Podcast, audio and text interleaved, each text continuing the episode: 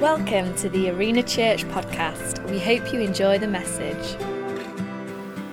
So, welcome everybody to our next message from Arena Church. Welcome across all of our six campuses, and also for those that uh, join us online, both from Arena and uh, new visitors and friends that have uh, found us over this uh, time of uh, online ministry. You're all welcome, and it's good to join together.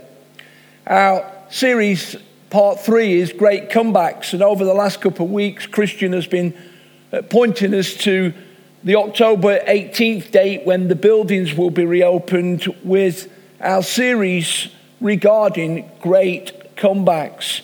In week one, he reminded us of a woman that had suffered a debilitating illness for many, many years and seemingly lost all hope, but reached out to Jesus, and her comeback brought a new day.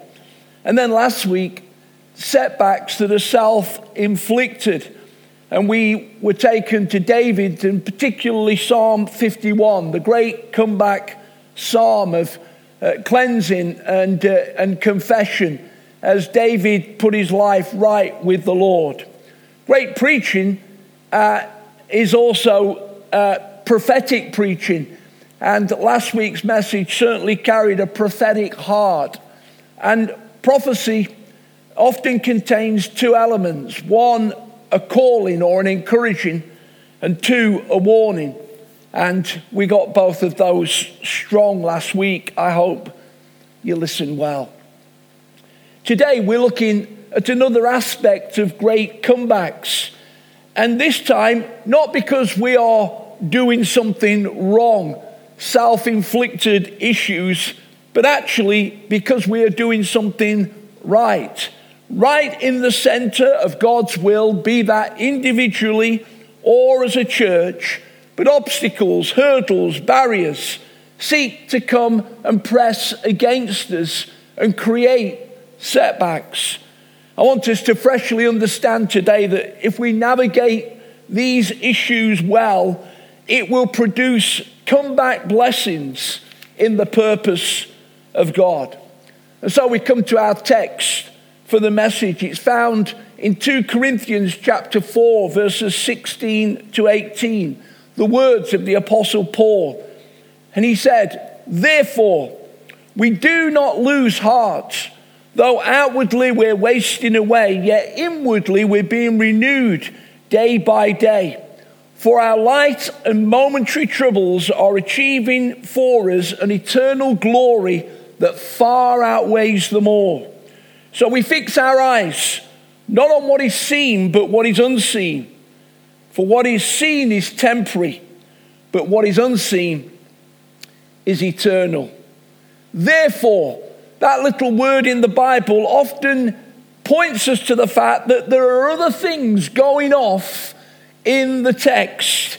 And in 2 Corinthians, the Apostle Paul opens up his heart regarding his ministry, and yes, even his ministry setbacks like no other book in the New Testament.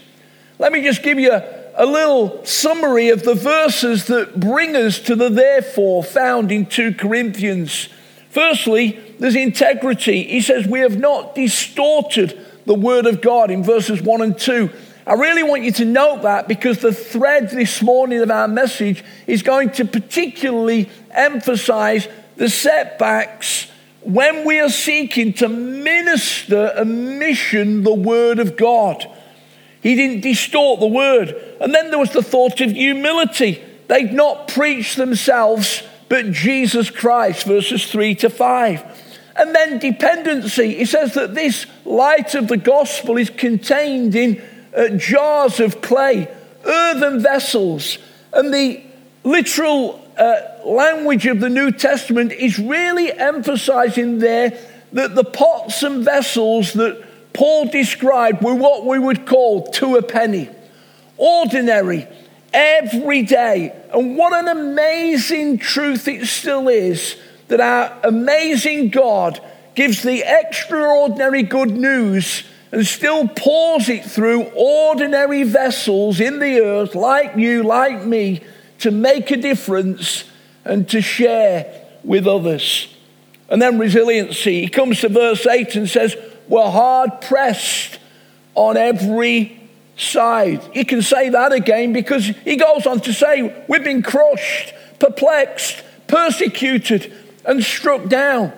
And if you want to dig over this a little bit more, then read 2 Corinthians 11, verses 21 to 33, because there we get the full catalogue of ministry setbacks that came to Paul and his apostolic team as they shared the good news in the known world of the first century. Read it carefully, and you'll see that there were 23 external things that he listed, including beatings and shipwrecks and stonings, and one internal call also. Because in verse 28 of that chapter, he says, Besides everything else, I face daily the pressure of my concern for all of the churches. Again, the text in its literal language is seeking to emphasize that something would really bear down on him as he sought to minister to the churches. I hope you're praying for pastors all over the country and the nations in this season because many of them have felt the pressure of leading local church in this pandemic season. It's not been easy. Therefore, Paul reminds us that things have come against him. Uh, but the Bible, the Word of God, the Word of truth, was his passion that it might prevail and touch people's hearts. Of course, he didn't have the Word in print and together like we have now. The canon of Scripture emerged in those early centuries of Christianity. But he believed and taught the truth that has become part of the inspired Word of God. And if you'll go with me this day, we're going to just try and use two or three illustrations to emphasize that when the Word of God is sought to be ministered, sometimes we have to overcome the setback. Now, regarding the Bible, we don't believe in bibliolatry, that is the worship of the Bible itself, but we do recognize bibliology, that is the worth of the word. And even the Bible itself has had to endure many setbacks. We have a spiritual enemy that knows that if he could extinguish the God breathed word, it would be a great win for darkness. And so he has used people to try and ban the Bible, banish the Bible, burn it, and belittle it. We have aggressive atheists today that want to uh, spend their life belittling the Word of God. One of our missionary partners who uh, has served God in Albania so faithfully for over 25 years, does that to a backcloth of a former regime, communist regime, where they declare themselves to be an atheistic society, and the Bible was banned in what we would call everyday use. Yet, the Bible itself has overcome the setbacks, and we shouldn't be surprised because the Bible says of itself, it will endure forever.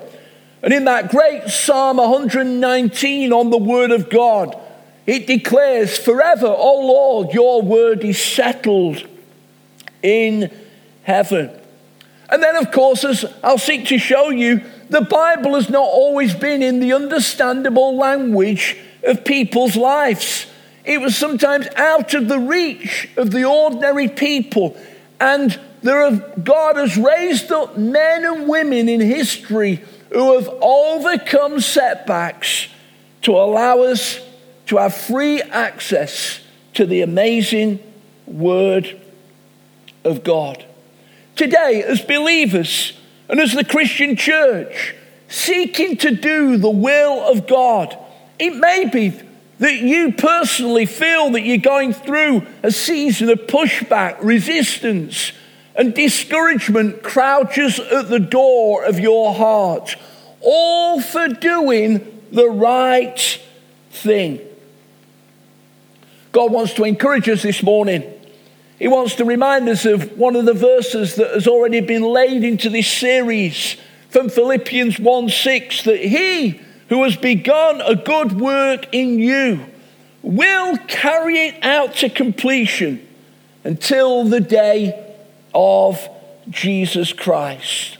So, let's try and answer the question this morning how not to lose heart when setbacks come to our lives, even when we're doing the right thing.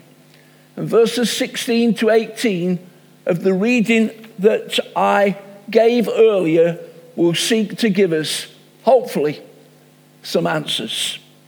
So, how not to lose heart? Number one, by embracing eternity.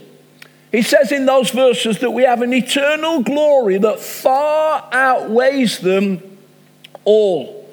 The writer was aware of his mortality. He says, outwardly, we're wasting away.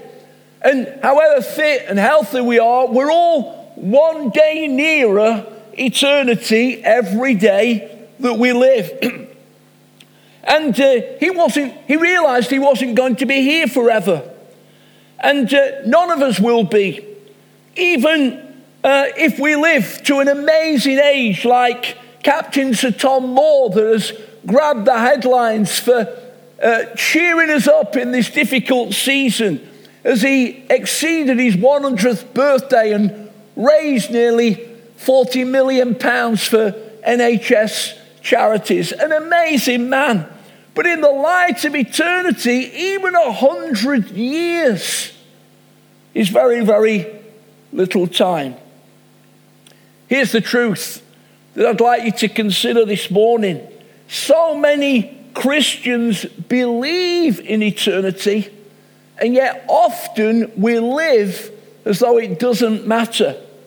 Here's the words from a great preacher, and he said this Knowing your purpose prepares you for eternity. Many people spend their lives trying to create a lasting legacy on earth. They, went, they want to be remembered when they're gone. Yet, what, is, what ultimately matters most will not be what others say about your life, but what God says. What people fail to realize is that all achievements are eventually surpassed, records are broken, reputations fade, and tributes forgotten. Living to create an earthly legacy is short sighted in its goal a wiser use of time is to build an eternal legacy. You weren't put on earth to remember it. You were put on earth to prepare for eternity. And remember, death is not your termination, but your transition into eternity. So there are eternal consequences to everything we do on earth. Every act of life strikes some chord that will vibrate in eternity. Let me give you my first illustration to underscore this this morning. One of my mission heroes, Jim Elliot, a 20th century uh, hero of God's purposes. Jim was born in the United States and in 1956, January 1956, having done much preparatory work, he set out with others to uh, establish a missions base, uh, base to reach out to the Auca Indians of Ecuador in South America, a very aggressive and violent tribe, but Jim and others with a passion to win them for the gospel of Jesus Christ. I don't have time to unpack the story, but there was betrayal, there was treachery, and even prior to Jim Elliot's 30th birthday, he paid the ultimate price for seeking to take the gospel to these people. You can't get a greater setback than martyrdom. So, what happens? Well, the reality was that the work went on. His wife Elizabeth, who has only recently just passed away, and others continued the work, and many, many people from the Auca tribe were won for Jesus Christ and confessed him as Lord. Here's what Jim Elliot said one day when he was ministering in the power of mission. He said this He is no fool who gives what he cannot keep to gain what he cannot lose. I suggest that Jim Elliot fully understood and embraced the eternal consequences over his life and his legacy lives on. Number two, not only embrace in eternity, but also engage in priority. We fix our eyes not on what is seen. My question today is where is your gaze? Where is your vision? Where is your eye gate? Is it simply on the temporary? Is it simply on the next thing? the next possession, on something that's somehow going to bring you comfort? Or is your gaze on something higher? Because when we fix our gaze in the right direction and on the right things, it impacts everything. It brings a priority to our lives that means that God is front, back, and center. It means that we commit to ministering to the Lord, worship, meeting with believers, fellowship, maturing as a follower, discipleship, missioning to a world, workmanship. Or maybe I can put it in other language that has become such a part of Arena Church in the last few years. God wants you to know God, find freedom, discover your purpose and then make an amazing difference. It happens when we put Him first. So let me take you to the story of William Tyndale, who lived at the beginning of the 14th century. I know it's difficult for us to imagine in our nation, but for hundreds of years, Ordinary people had no access to the Bible in the English language. And sadly, this was abused on occasions by the priesthood that would keep people deliberately in ignorance and use it in a controlling and manipulative way. But God is always raising people up to bring about his purpose. And so he got hold of a man called John Wycliffe. And the Wycliffe translation organization still exists right across the world today.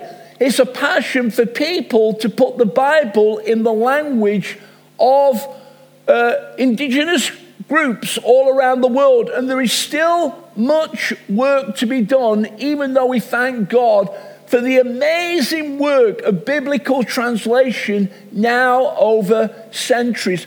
People rising up to literally give their life's call to that ministry. Out of Wycliffe beginning to bring translation into the English language, Tyndale then wanted to print it as a mass production, getting the Bible out to all sorts of different people. In fact, here was his vision statement. He says, I want the plowman, the plowboy, to have a Bible so that he will know more scriptures than the Pope. Wow, what a vision.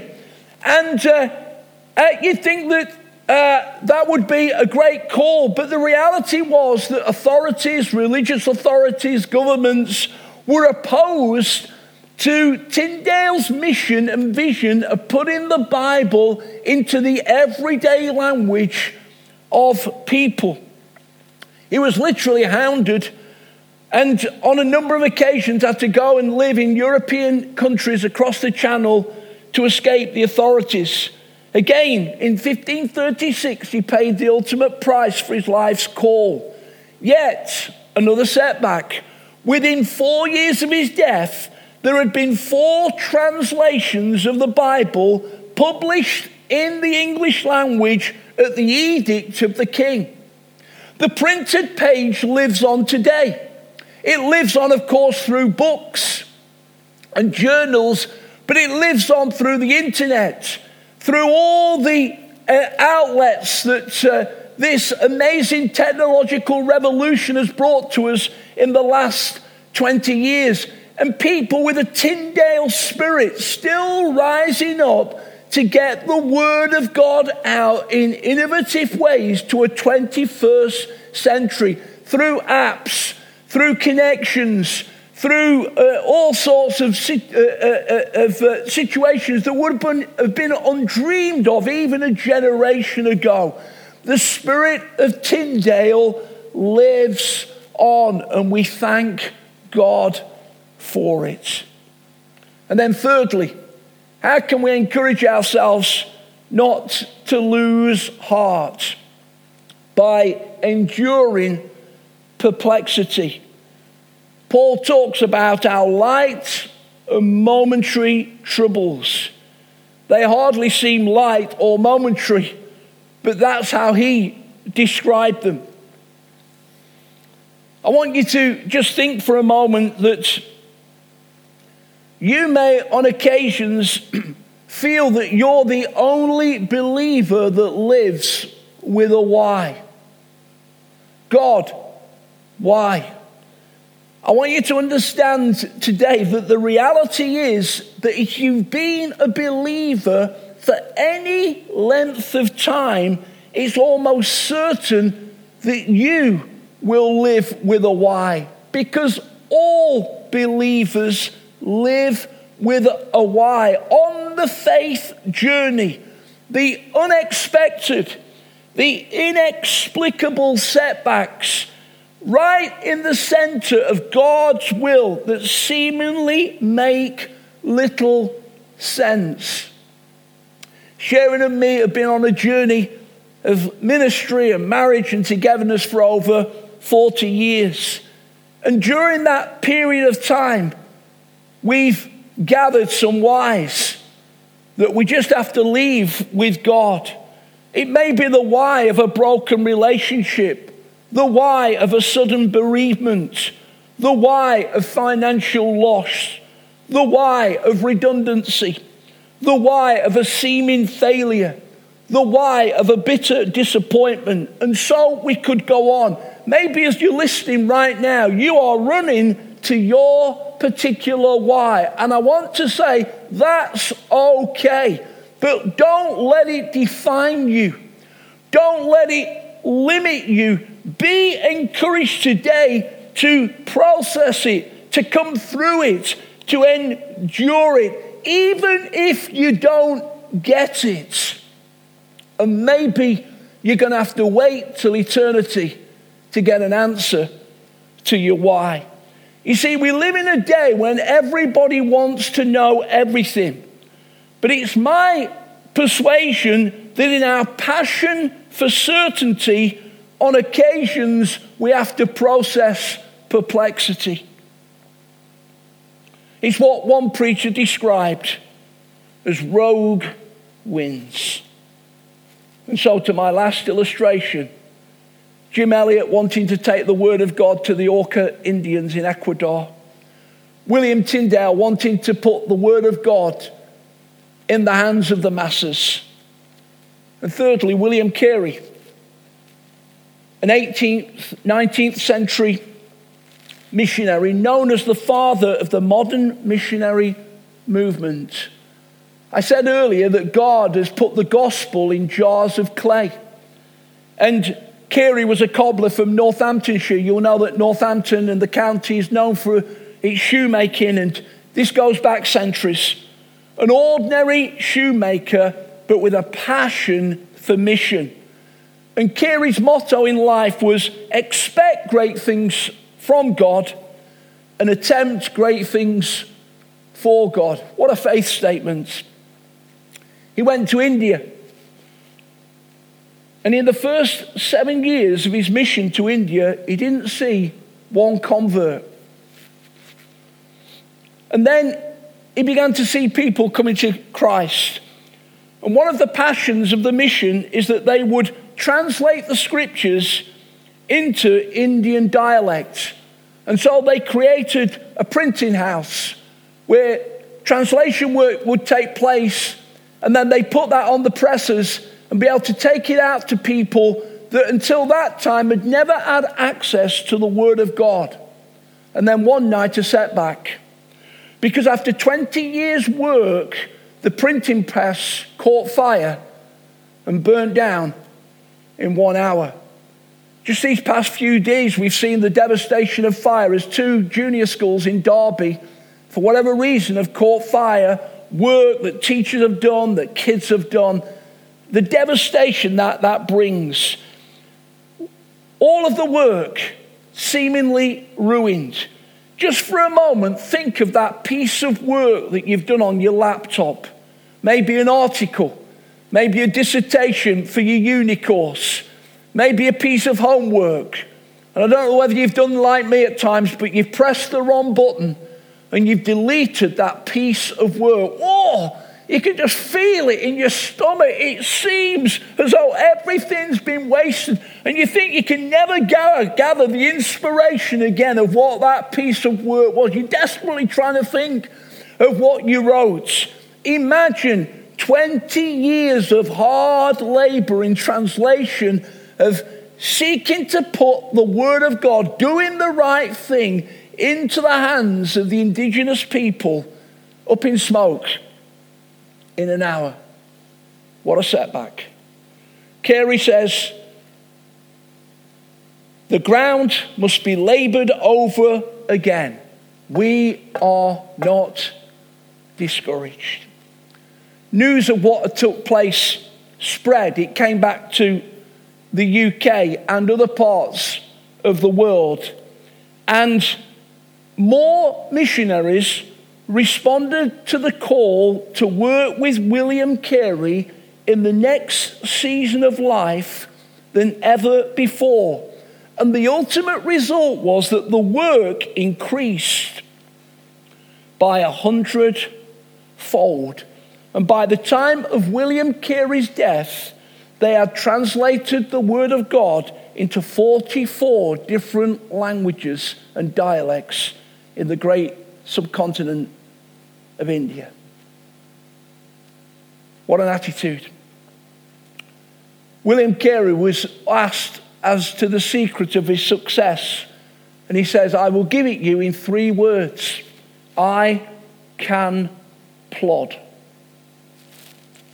Over 25 years ago, I remember being outside near my car and you know, when sometimes even a believer can say something to you not to lift you up, but to put you down, it was one of those days.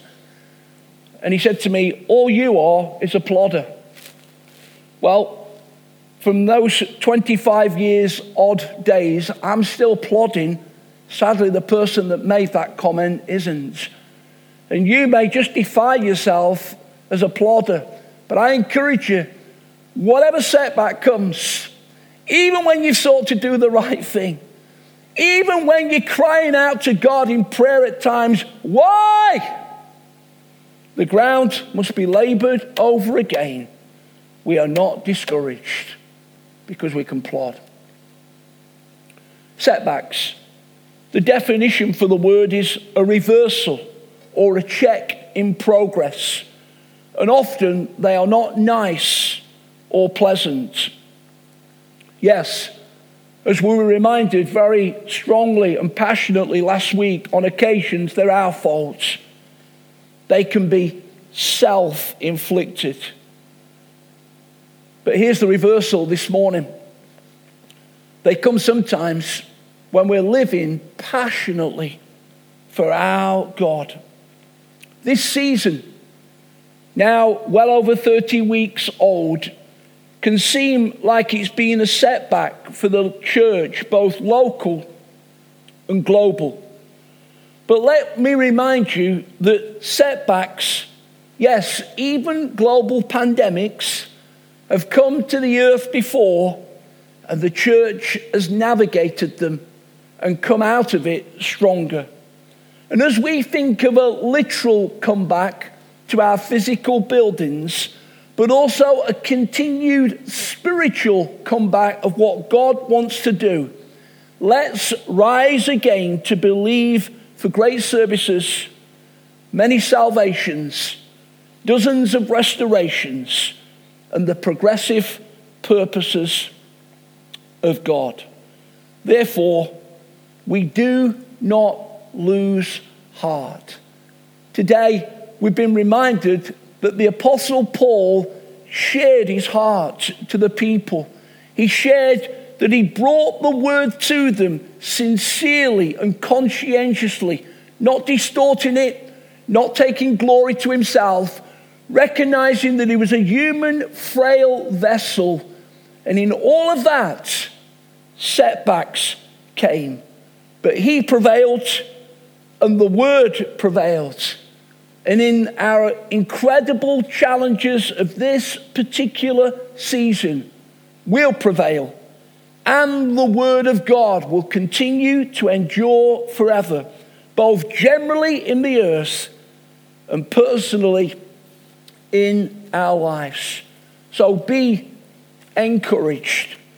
Don't lose heart by embracing eternity, by engaging priority, and yes, by even enduring your own particular perplexity we don't lose hearts. The comeback's on. Let's pray.